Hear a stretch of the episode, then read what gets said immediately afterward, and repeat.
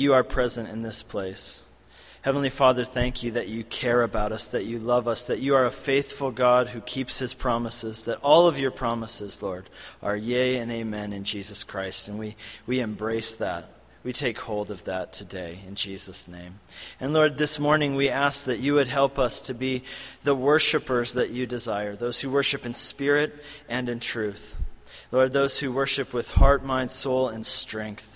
And Lord, we ask that this morning as we open your word, Lord, that you would help us, you would fill our minds with thoughts of you, with deep thoughts of you, and Lord, translate those into deep emotions towards you, Lord, that we might live a life wholly devoted to you. So this morning, Lord, we ask that you would speak into our lives. Lord, we ask that you would give us ears to hear what you're speaking to us today. Lord, that it would sink down deep in us, and that by your Spirit, you would anoint us to be hearers of your word, and that you would, uh, Lord, let us get all that you desire to communicate to us and teach us. In Jesus' name, amen. Amen. So as you know, we are going through the book of Genesis on Sunday mornings. You know, um, Genesis is one of the greatest books in the Bible, and, and the reason for it is because Genesis gives us a foundation. It gives us a foundation for our understanding of who God is, of who we are, and a foundation for our understanding of who Jesus is and why Jesus came. You know, ultimately, the whole Bible is the story of Jesus Christ. Even this, what we're studying here in Genesis. The Bible is really not a religious scrapbook of, of random disconnected stories that have something to do with God, but it is a unified narrative which tells one great story, one grand overarching story, which is really the true story of the world. It tells us what's wrong with the world. It tells us also what God has done in Jesus Christ to make it right, and how God is going to ultimately redeem the world and make all things right. So the book of Genesis really breaks down into, into two primary themes: creation and covenant. The first eleven chapters are really about creation. We see the origins of many things. We see the origin of man, the origin of sin, the origin of redemption. We see the origin of even things like marriage and culture and commerce and cities. And then in the next section, chapter twelve, from chapter twelve to the end of the book, the primary theme is covenant. That God enters into special relationships with people based on his promises to them. And really the, the guy who make who changes everything, where we go from, you know, the dividing line between creation and covenant, is a man named Abraham. And it, and at chapter twelve, the the focus of the story zooms in from kind of a wide-angle lens of the whole world, and it focuses in on this man Abraham and his family. And God makes a covenant with him. He enters into a special relationship with him based on a promise. He says, Abraham, if you will take my hand, if you will follow me where I lead you, then I will bless you. I will make you a great nation with many descendants, and out of those descendants I will bring about the Messiah, the Savior of the world, the one who will deal with the problem of sin, the one who will crush the head of Satan, the one through whom God will provide redemption and salvation and liberation and eternal life. So today in our study, we are in Genesis chapter twenty and twenty-one. That means we are kind of getting towards the tail end of the story of Of uh, Abraham. His story lasts from chapter twelve to about chapter twenty-five. And in our study today, we're going to see the fulfillment of God's promise to Abraham to give him a son. And as we do that, we're also going to reflect on what God's purpose was in making Abraham wait so long for that promise to be fulfilled. So today, the teaching, the title of the teaching is The Promise Fulfilled. And as we look at it, we're going to break it down in this way. First of all, we're going to talk in chapter twenty about the man of integrity and the man of faith. You'll see what that means in a moment.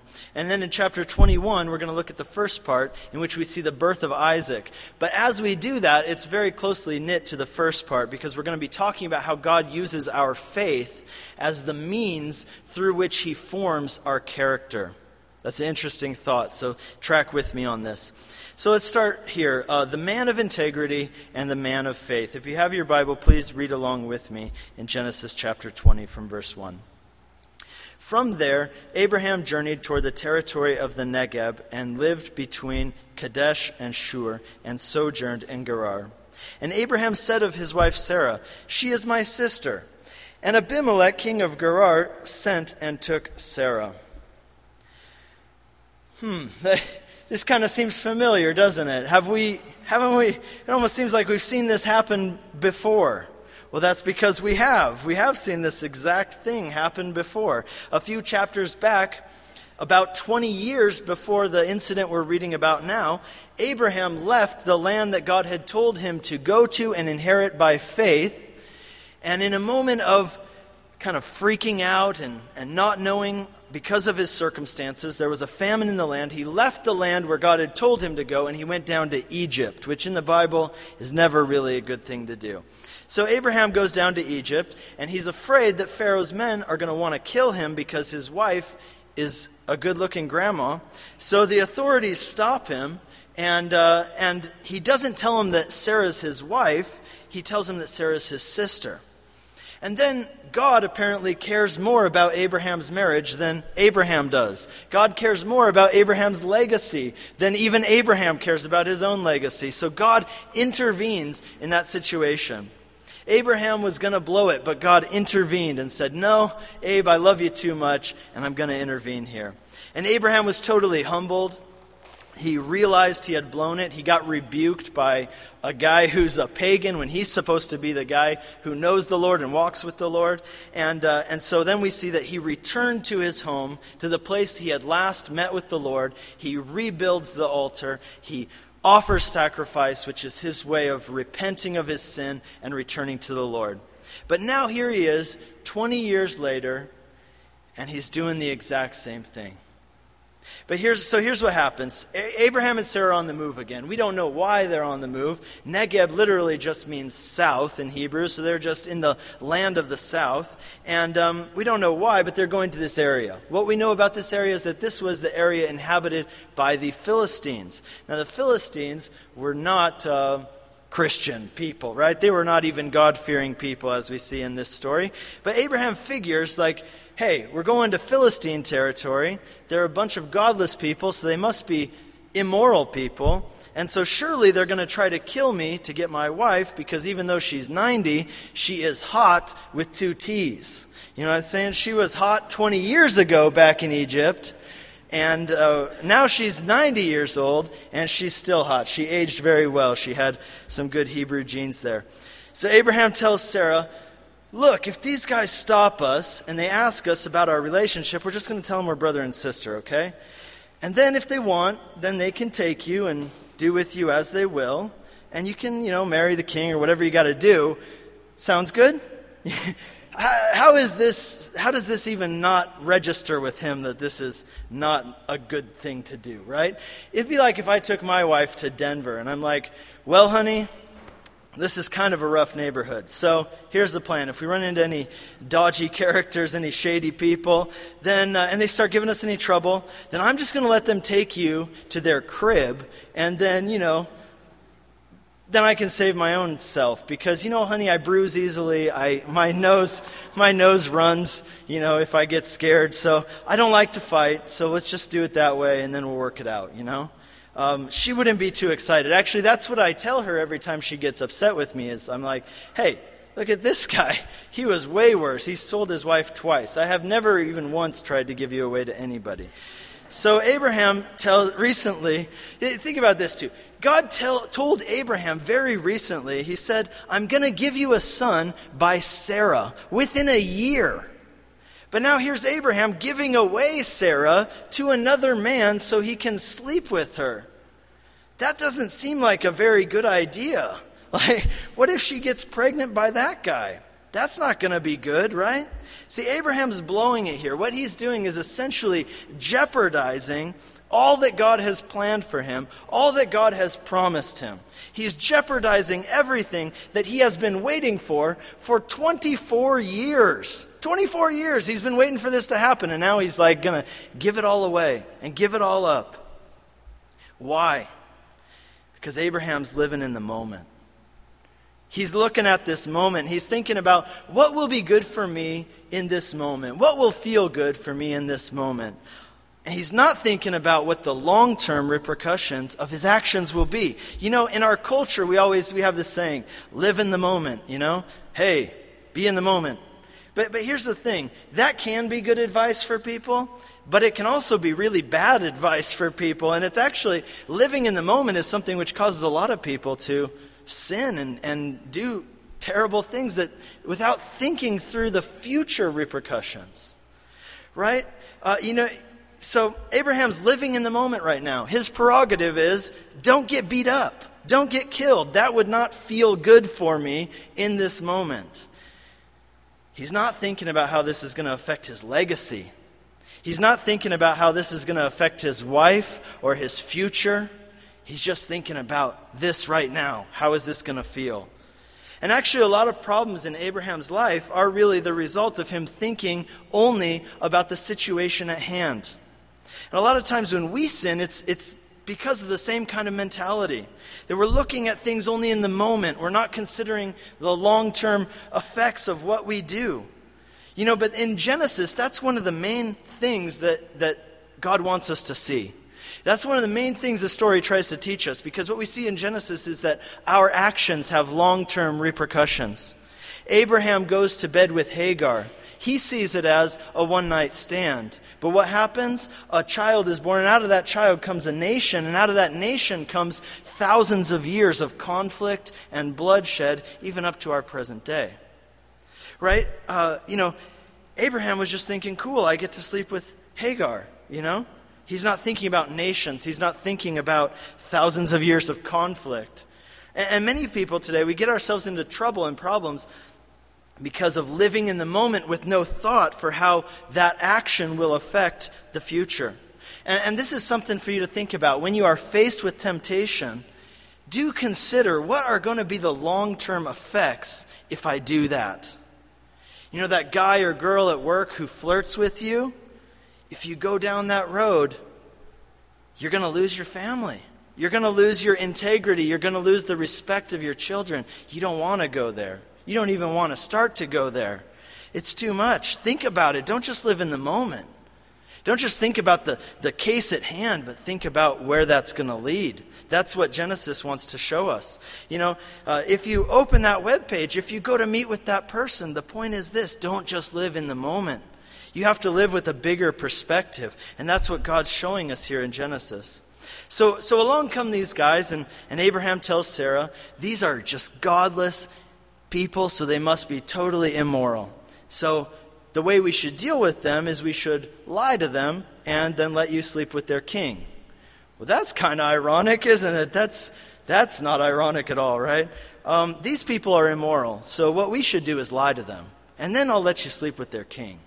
That's not really good thinking there, is it? So the authorities come. Now, I don't know if you've ever been stopped by police in a foreign country, uh, but if you have, you know how intimidating that can be, right? So here come the guards of the king, and they say, identify yourselves. So Abraham and Sarah identify themselves, and the authorities are like, why do you guys have the same last name?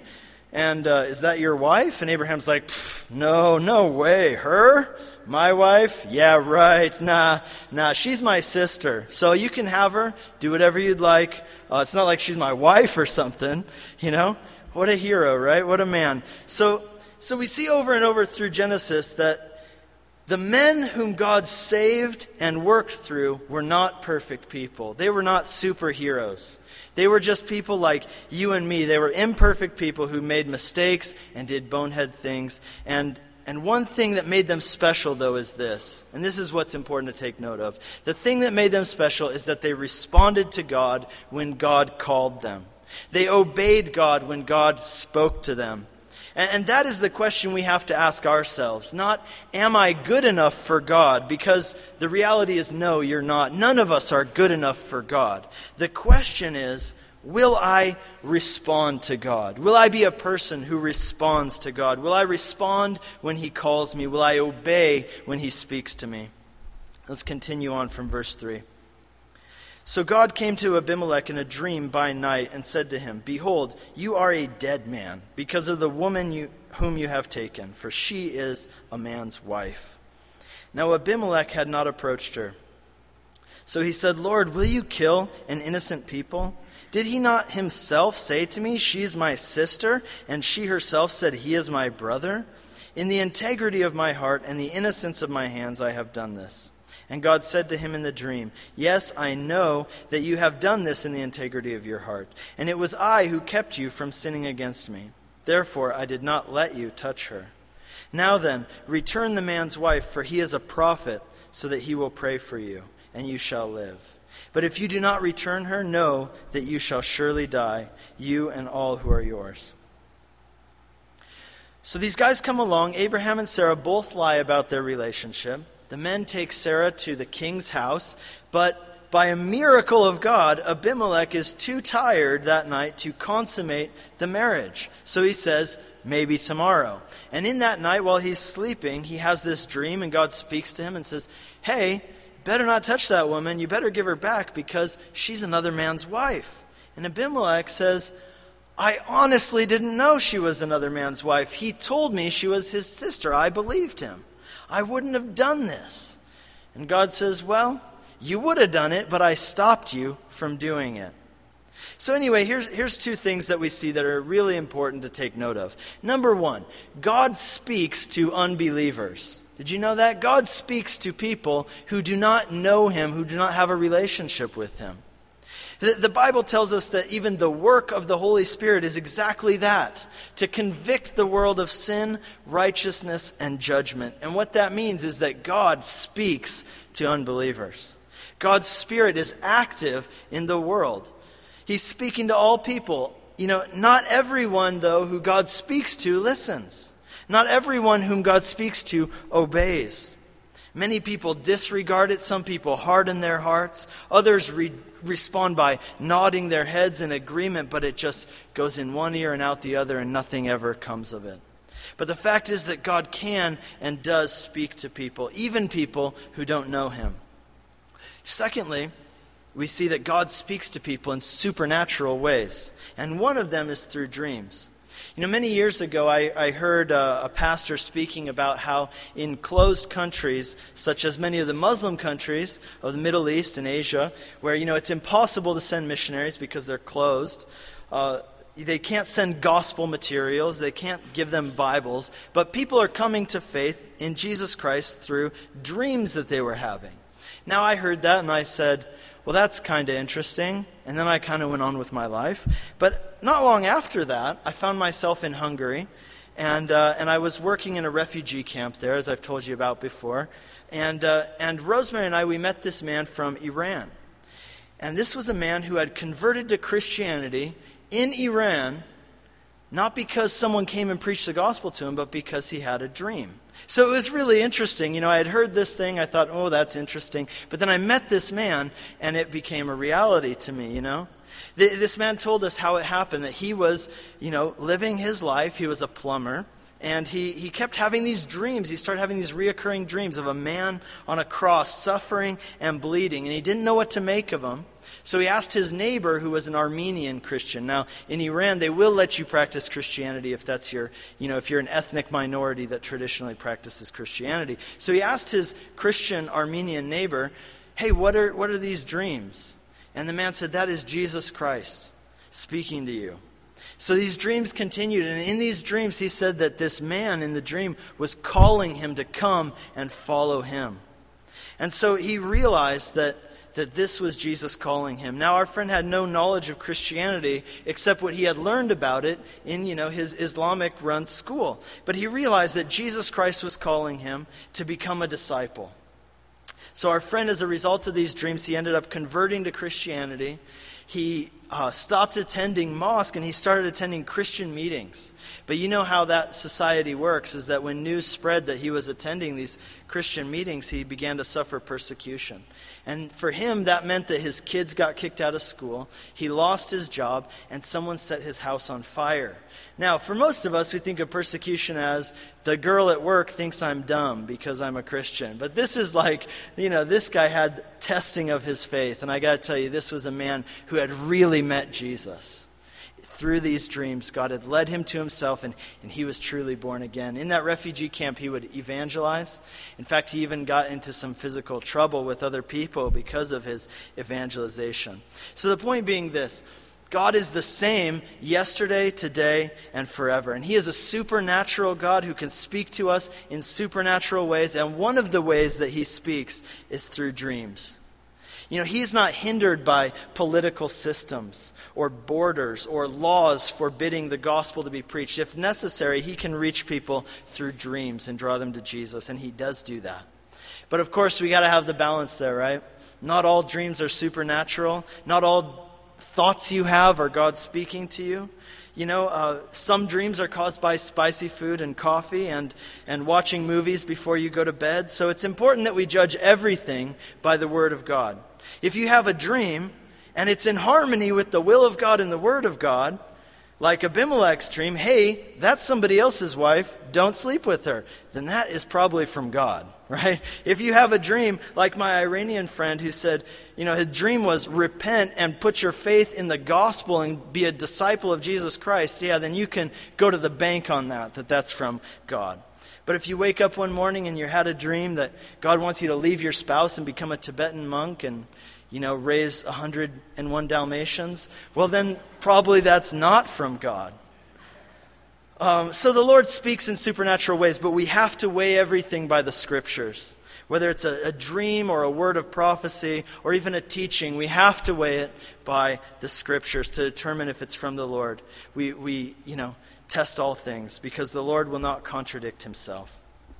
So let's continue on in verse eight. So Abimelech rose early in the morning and called all his servants and told them all these things. And the men were very much afraid. And Abimelech called to Abraham and said to him, "What have you done to us? And how have I sinned against you that you have brought on me and my kingdom such a great sin? You have done to me things that ought not to be done." And Abimelech said to Abraham, "What did you see that you did this thing?" And Abraham said, "I did it because I thought, there is no fear of God at all in this place, and they will kill me because of my wife. Besides, she is my sister, the daughter of my father, not the daughter of my mother, and she became my wife. And when God caused me to wander from my father's house, I said to her, this is the kindness you must do to me. At every place to which we come, say of me, he is my brother." So th- Abimelech, he goes to Abraham and he says, "Man, you lied to me. You almost got me killed, man. God was going to kill me. And this is you. You lied to me. I believed you. Why didn't you tell me that woman was your wife and not your sister?" And Abraham responds with a series of very lame excuses. Three excuses right in a row. Guys, just in case you, you aren't clear on this already, let me just say it, that making excuses is a super not manly thing to do, okay? If you've done something wrong, be a man, own up to it, and just say you're sorry. That's manly. That's respectable. That's integrity. But Abraham is full of excuses. He has tons of excuses for himself. His first excuse is this: "I thought you guys were a bunch of ungodly, immoral people and that you were going to kill me to get my wife." Now realize, this is a bit ironic, right? I thought you guys were super immoral, so I thought the best way to respond to you would be to lie to you and then give you my wife. Right, who's the immoral guy in this story? It's Abraham. That's the irony that we must see here. Here's excuse number two. Well, I didn't really lie to you because Sarah is not only my wife, she's actually my half-sister. And Abimelech's like, dude, that doesn't make the situation any better. That's just, ee, you know? Sarah and Abraham were half-siblings. They had the same dad but not the same mom. So essentially what this is is a half-truth. But a half-truth is a full-on lie, because the intention is to mislead. So that's what it means when God thundered from Mount Sinai and said, Thou shalt not bear false witness. What is false witness? It's it can be giving the right information with intentionally the wrong implication. The right information with the wrong implication. That's false witness. And that's exactly what Abraham's doing here. And here's brilliant excuse number three. He tries to blame it on God.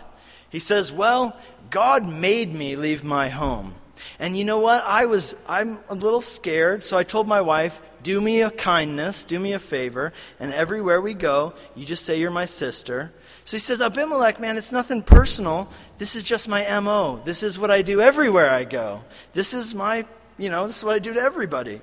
Well, and this doesn't make the situation any better either, does it? Now Abraham's not only a liar, he's a premeditated liar. He It wasn't just a sudden decision made out of fear. This was premeditated. He's been planning this for twenty-five years.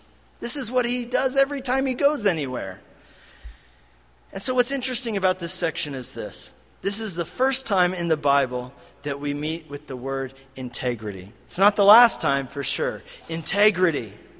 You know, integrity can be defined in this way. It is an unimpaired condition, soundness, an adherence to a code of moral values, honesty, the quality or state of being completely undivided.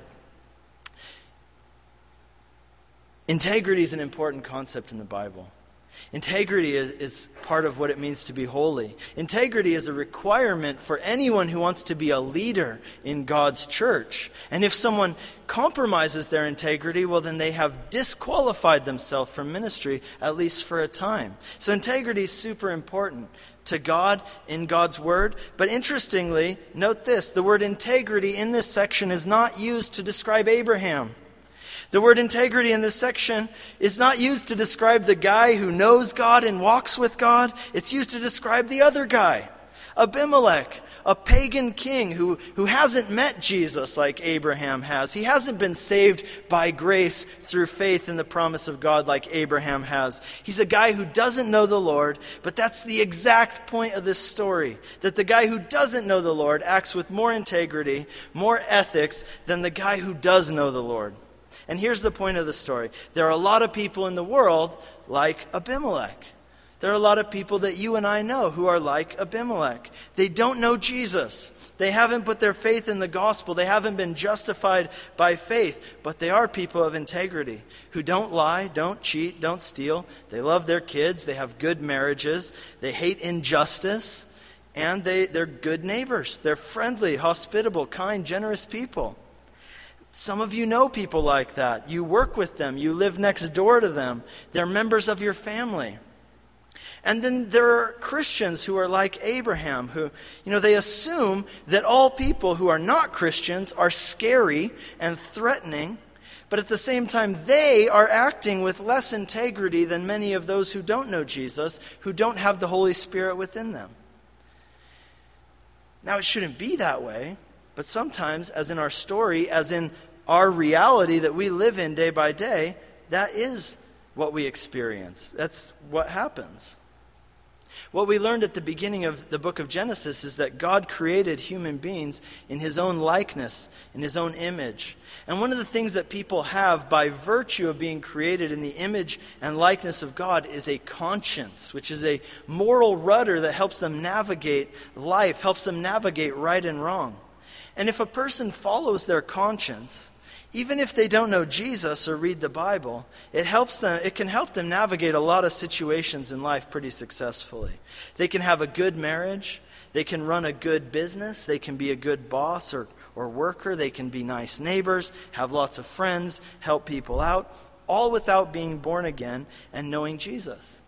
And some Christians find that surprising because, because they're, you know, notion of people who don't know Christians is is not that, you know? It, they say, hey, how can that be? That those people are are like, you know, they're acting more with more integrity than than the Christians I see, you know? I thought that people who didn't love Jesus were all drunks who sell drugs to kids and get divorced for fun and hate everything that's beautiful and they put puppies in a gunny sack and throw them in the river, you know, as a hobby. And, and then you turn on the news, and then you hear about some Christian leader who committed some terrible crime or committed a sin, and all your non-Christian neighbors are like, whoa, that's hardcore, that's terrible. How could anyone do something like that, much, much less someone who calls himself a Christian? And you're like, hey, wait a minute, I thought we were the good guys, and they were the the bad guys. I thought we had the moral high ground and not them. And that's the point of the story of Abraham and Abimelech. And it's actually a very good thing for us to see because it reminds us of the point of the gospel. And it, and it helps us to deal with our neighbors who are good people. It helps us to have a proper perspective on them. And the, the gospel is this, that we are saved by grace through faith, not as a result of good works, so that no one can boast. You know, because if salvation were based on morality, then Abimelech would be going to heaven here, and Abraham and Sarah would be going to hell. But that's the point of the gospel, that it's not the good guys who go to heaven and the bad guys who go to hell, which is how the majority of the world who doesn't know the gospel thinks. But rather, everybody has sinned and fallen short of the glory of God. And therefore, everybody is a bad guy. And the wages of sin is actually death eternally. But God, in his love and mercy, has provided a way for bad guys to be saved from their sins and go to heaven and be transformed into new creations, who are not just reformed versions of their old selves, but who are transformed into the image and likeness of Jesus Christ. So what's interesting about Abimelech here is that despite Abraham's assumption to the contrary, Abimelech actually does believe in God on some level. He does fear God on some level. He doesn't have a relationship with God like Abraham does, but he believes in the existence of God. He might be somebody that we would refer to today as an agnostic. And maybe some of you can relate to this, that you know people in your life who are like Abimelech. They're agnostic people who live moral lives, and the gospel doesn't make a lot of sense to them because they're like, look at me, I'm a good person. And what you say to that person is this. You say, yes, you are a pretty good person. In fact, you might even be a nicer person than I am. But what you're failing to see is that the gospel of Jesus Christ, the essence of Christian faith, is not morality for morality's sake, but that God is trying to connect us to himself, to change our lives through relationship with him. And so the most important thing is to be connected to God through faith in Jesus Christ, not just to be a moral person. Conscience is good, but conscience is not enough to get you in a relationship with God. One of the most poignant parables that Jesus tells, one of my uh, favorite parables to, to preach about and teach about, is the parable of the king who organized a wedding feast. This is found in Matthew chapter twenty-two. You can check it out if you got your Bible on you. And the point is this, the king organized a wedding feast, and he invited a bunch of guests. He invited the rich and the powerful and the important people in society, but none of them showed up. Everybody felt like they had something better to do, something more important to do. They rejected the invitation. So the king has the, the party's planned. It's all ready to go. And so the king says to his servants, he says, look, the feast has been prepared, but the people I invited are not here. So go out into the highways and the byways and invite anybody you find. Anyone who will come is welcome at my feast. And it says this, and I think this is really interesting. Check this out. It says that the servants went out and they invited people, and they filled the feast with people, both the bad and the good. Now, isn't that interesting? It says the bad and the good. As part of a wedding feast in that day, and as part of a wedding feast in our story, everyone would be given a special wedding garment. So whether you were dirt poor and wearing rags, or whether you were a rich guy with nice clothes, everybody would be dressed in the wedding clothes. They would be given garments to wear from the king. Everyone would be wearing the same garment. But there was one man at this party who refused to put on the wedding garment. And when the king saw that man, he was greatly offended. And he went over and told him, who do you think you are that you come to my party? How dare you come in this party and refuse to put on the clothing which I provided? You know, who do you think you are? And he kicked this man out of the party. And not only that, but in a really strange twist of events that doesn't fit with the rest of the story, it says that that man was bound and cast into outer darkness where there's weeping and gnashing of teeth. He went to hell. And you're like, he went to hell because he didn't want to put on the clothes? That's hardcore, right? Yes, it is. The point of the story is this. No matter who you are, whether you're a good person or a bad person, whether you're a moral person or an immoral person, everyone is invited to the wedding feast of the Lamb, and everyone will be clothed in the garments of salvation. They will be clothed not with their own justification, but with the righteousness of Christ. And the only person who will not be welcome at that feast is not the bad person, but the self-righteous person.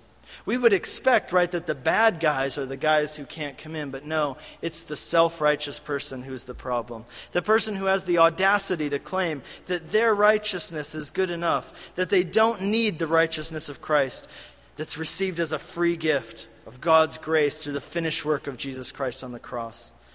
Because they're a decent moral person, a man of integrity like Abimelech.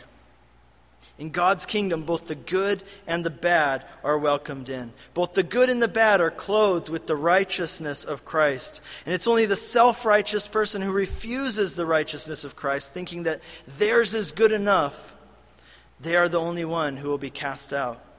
And what that means is that there will be a lot of people who will be very surprised on the last day when they stand before God. Because they will expect that God is going to allow them into heaven based on the fact that they were good, decent people. And they will be surprised to find that many bad people who put their faith in Jesus Christ will be welcomed into the kingdom. But they will not, even though they lived respectable lives. So the message for us today is this. If you are here today, if you hear this message and you are an immoral person, you have done terrible things. Maybe you're still doing terrible things, you know? You you have a sense of guilt and shame because of your sin. God's word to you today is this. Come as you are, and I will receive you, because Jesus had, has paid the price for your sin. And I will forgive you and take away your guilt and your shame, and I will clothe you with the pure garments of salvation and justification. I will give you a fresh start, a new life, and I will put my spirit in you to transform your life.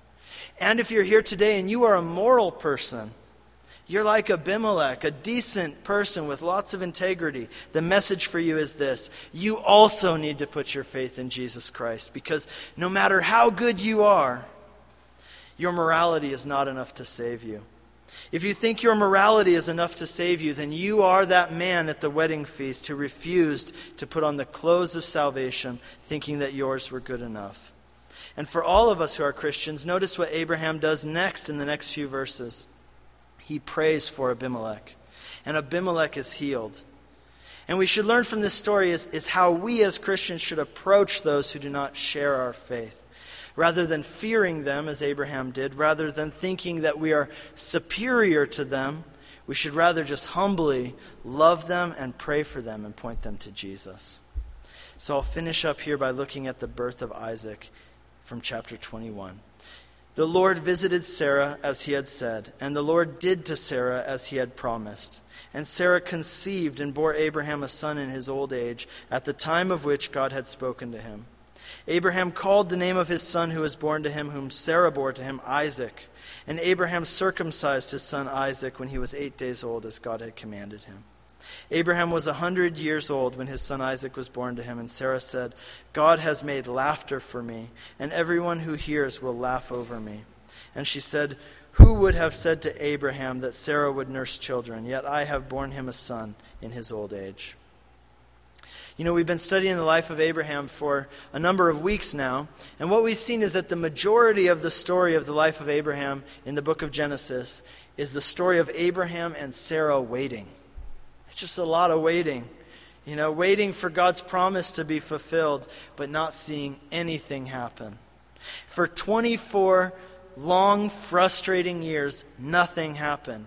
They didn't have a single child. They're homeless, living in tents as foreigners in someone else's land. They're just waiting and waiting and waiting. Abraham was ninety-nine years old when something finally happened. Sarah was eighty-nine. And with each day that went by, right, their faith was put to the test all the more. Because with each day that went by, the likelihood of God's promise being fulfilled, at least from a, a material or physical perspective, diminished. The situation looked more and more hopeless. I mean, can you imagine waiting for twenty-four years for something? Most of us lose our minds if we have to wait at the D M V for three hours. You know what I mean? twenty-four years. That's hardcore. That's really rough. But finally, the baby's born. The baby boy that Abraham and Sarah would, were waiting for for twenty-five years. Long, painful, frustrating years. Oftentimes doubting whether it would ever happen at all. And he's finally here. And you can get a sense of the joy that they felt. And they named him Isaac, which means laughter, because this was such a, a wonderfully crazy thing that God did for them, giving them a child at this old age. So Abraham circumcises his son, and God, you know, as God told him to do. And, and by doing so, he's saying, God, I know that you gave me this child, and I dedicate him to you. Just as I have a covenant relationship with you, Lord, I want my child to have a covenant relationship with you. I will raise him. I will do everything I can to raise him to know you and walk with you and honor you. What an amazing heart of a father. I hope that all of us who are fathers in here have that same heart. But here's what I'd like you to see, and I'll wrap up with this. With the birth of Isaac, we see the close of a very long and difficult chapter in Abraham and Sarah's life. And you know, hindsight is twenty twenty. And at this point, they're holding their little boy in their arms, and they're looking into each other's eyes, and they're realizing that God kept his promise. They're realizing that over the past twenty-five years, as they struggled, as they suffered to believe God and trust God, that God knew what he was doing the whole time. That all along the way, God knew exactly what he was doing. He had a plan. They just couldn't see it. And now, once they're at the end of it, they can look back and they can see things clearly. Have you ever had that happen? I certainly have. I come through something and I'm like, why in the world is this happening the way it is? This is terrible. Why, God? And then I look back later on and I'm able to see, oh, that's why. That's what you're doing. I see, God. See, Abraham, the champion of faith, the father of faith, the man who is a prototype of what it looks like to walk with God by faith and be connected to God by faith in his promises, his faith was stretched to the point of breaking. It was tested to its absolute breaking point. God put him in a situation that was totally hopeless from a physical, worldly perspective. And Abraham, all he had was the word of God and the promise of God to hold on to and lean upon. And he had to choose many, many times, will I choose to walk by faith or walk by sight? Will I still believe God's word even if I don't see that it could ever happen the way he said it would? Abraham's faith was being tested. But now holding Isaac in his arms, Abraham and Sarah look back on the past twenty-five years of their life and they can see God's hand in it all. How about you? Has your faith ever been tested? You know, I'm guessing it has. And if you haven't been a Christian long enough to have your faith tested, then expect that it will happen because that's part of faith, that God tests our faith. You know, faith, I would put it this way, faith is not a pill that you can take. Faith is a muscle that you must exercise. James chapter one says this, for you know that the testing of your faith produces steadfastness, and let steadfastness have its full effect that you may be perfect and complete, lacking nothing. Faith is not a pill that you take, it's a muscle that you exercise. And the more you exercise it, the stronger it grows. And as that faith is tested and stretched, as Abraham's was, it causes your relationship with God to deepen and mature. You know, something that happens when our faith is tested is this. It causes the true, underlying, deep-rooted issues of our hearts to come to the surface, to be revealed. You know, the way that precious metals are are refined is that heat is applied to them, right? Fire, and that, that fire and that heat causes the impurities, the dross, the dirt, to rise to the surface so that it can be wiped away, so it can be dealt with, so it can be cleansed, so that only the pure metal remains. And if those impurities and dirt are never dealt with, then what happens? If they're never brought to the surface by the application of heat and fire, then they just remain lodged inside that metal, and it compromises the integrity of that metal. It's weaker, it's more easily broken and destroyed. Likewise, if our faith is, is not tested, when our faith is tested by trials, when we're stretched by difficult circumstances, the true issues of our heart, the deep-rooted issues of our heart are revealed and brought to the surface. And why does God allow that to happen? He allows it to happen because he loves us. You know, it's rightly been said that God loves us, loves you so much that he accepts you as you are, but he loves you too much to let you remain as you are. And essentially that's the story of Genesis chapters twelve through twenty. It's the story of how God allowed Abraham and Sarah's faith to be tested to its breaking point. And there were times that their faith did falter. And instead of trusting in God's promise and God's goodness and God's power, they, they took things into their own hands. But God was faithful to them even when they were unfaithful.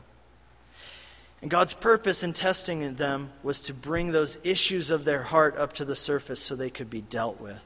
So you could lovingly and kindly deal with those things, so you could help them grow into maturity.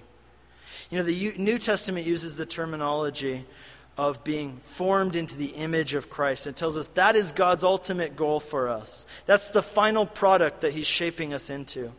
God's ultimate plan for our life, the big picture, is this. He wants to save you from your sin. He wants to save you from judgment and hell. He wants to give you eternal life and hope. And then he wants to place his spirit inside you and then form you into the image of Christ, because that is for your good and for his glory. Jesus Christ is the image of perfection. He is the epitome of the word integrity. And it's often by the testing of our faith that we grow, that we mature, that we're formed into the image of Christ.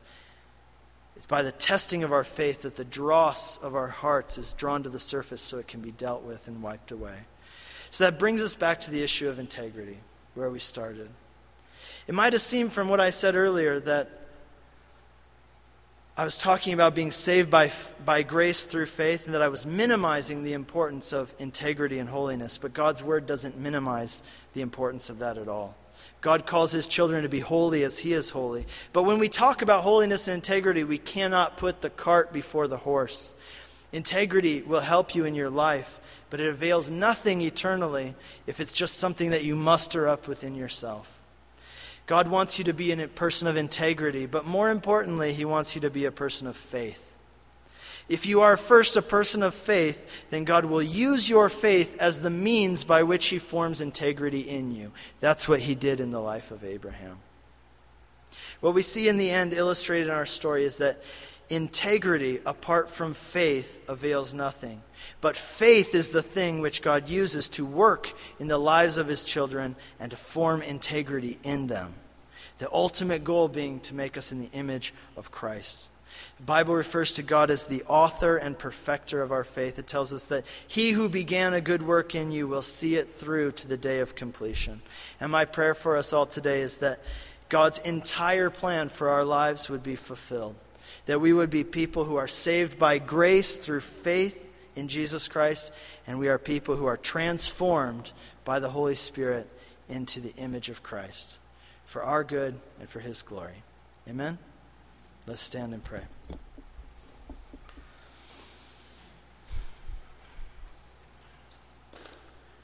Lord Jesus, we come before you humbly. Lord, we ask that you give us, Lord, insight into your holiness, into your integrity, into all that you are. And Lord, we pray that That we would be people of faith, Lord. Help us to be people of faith.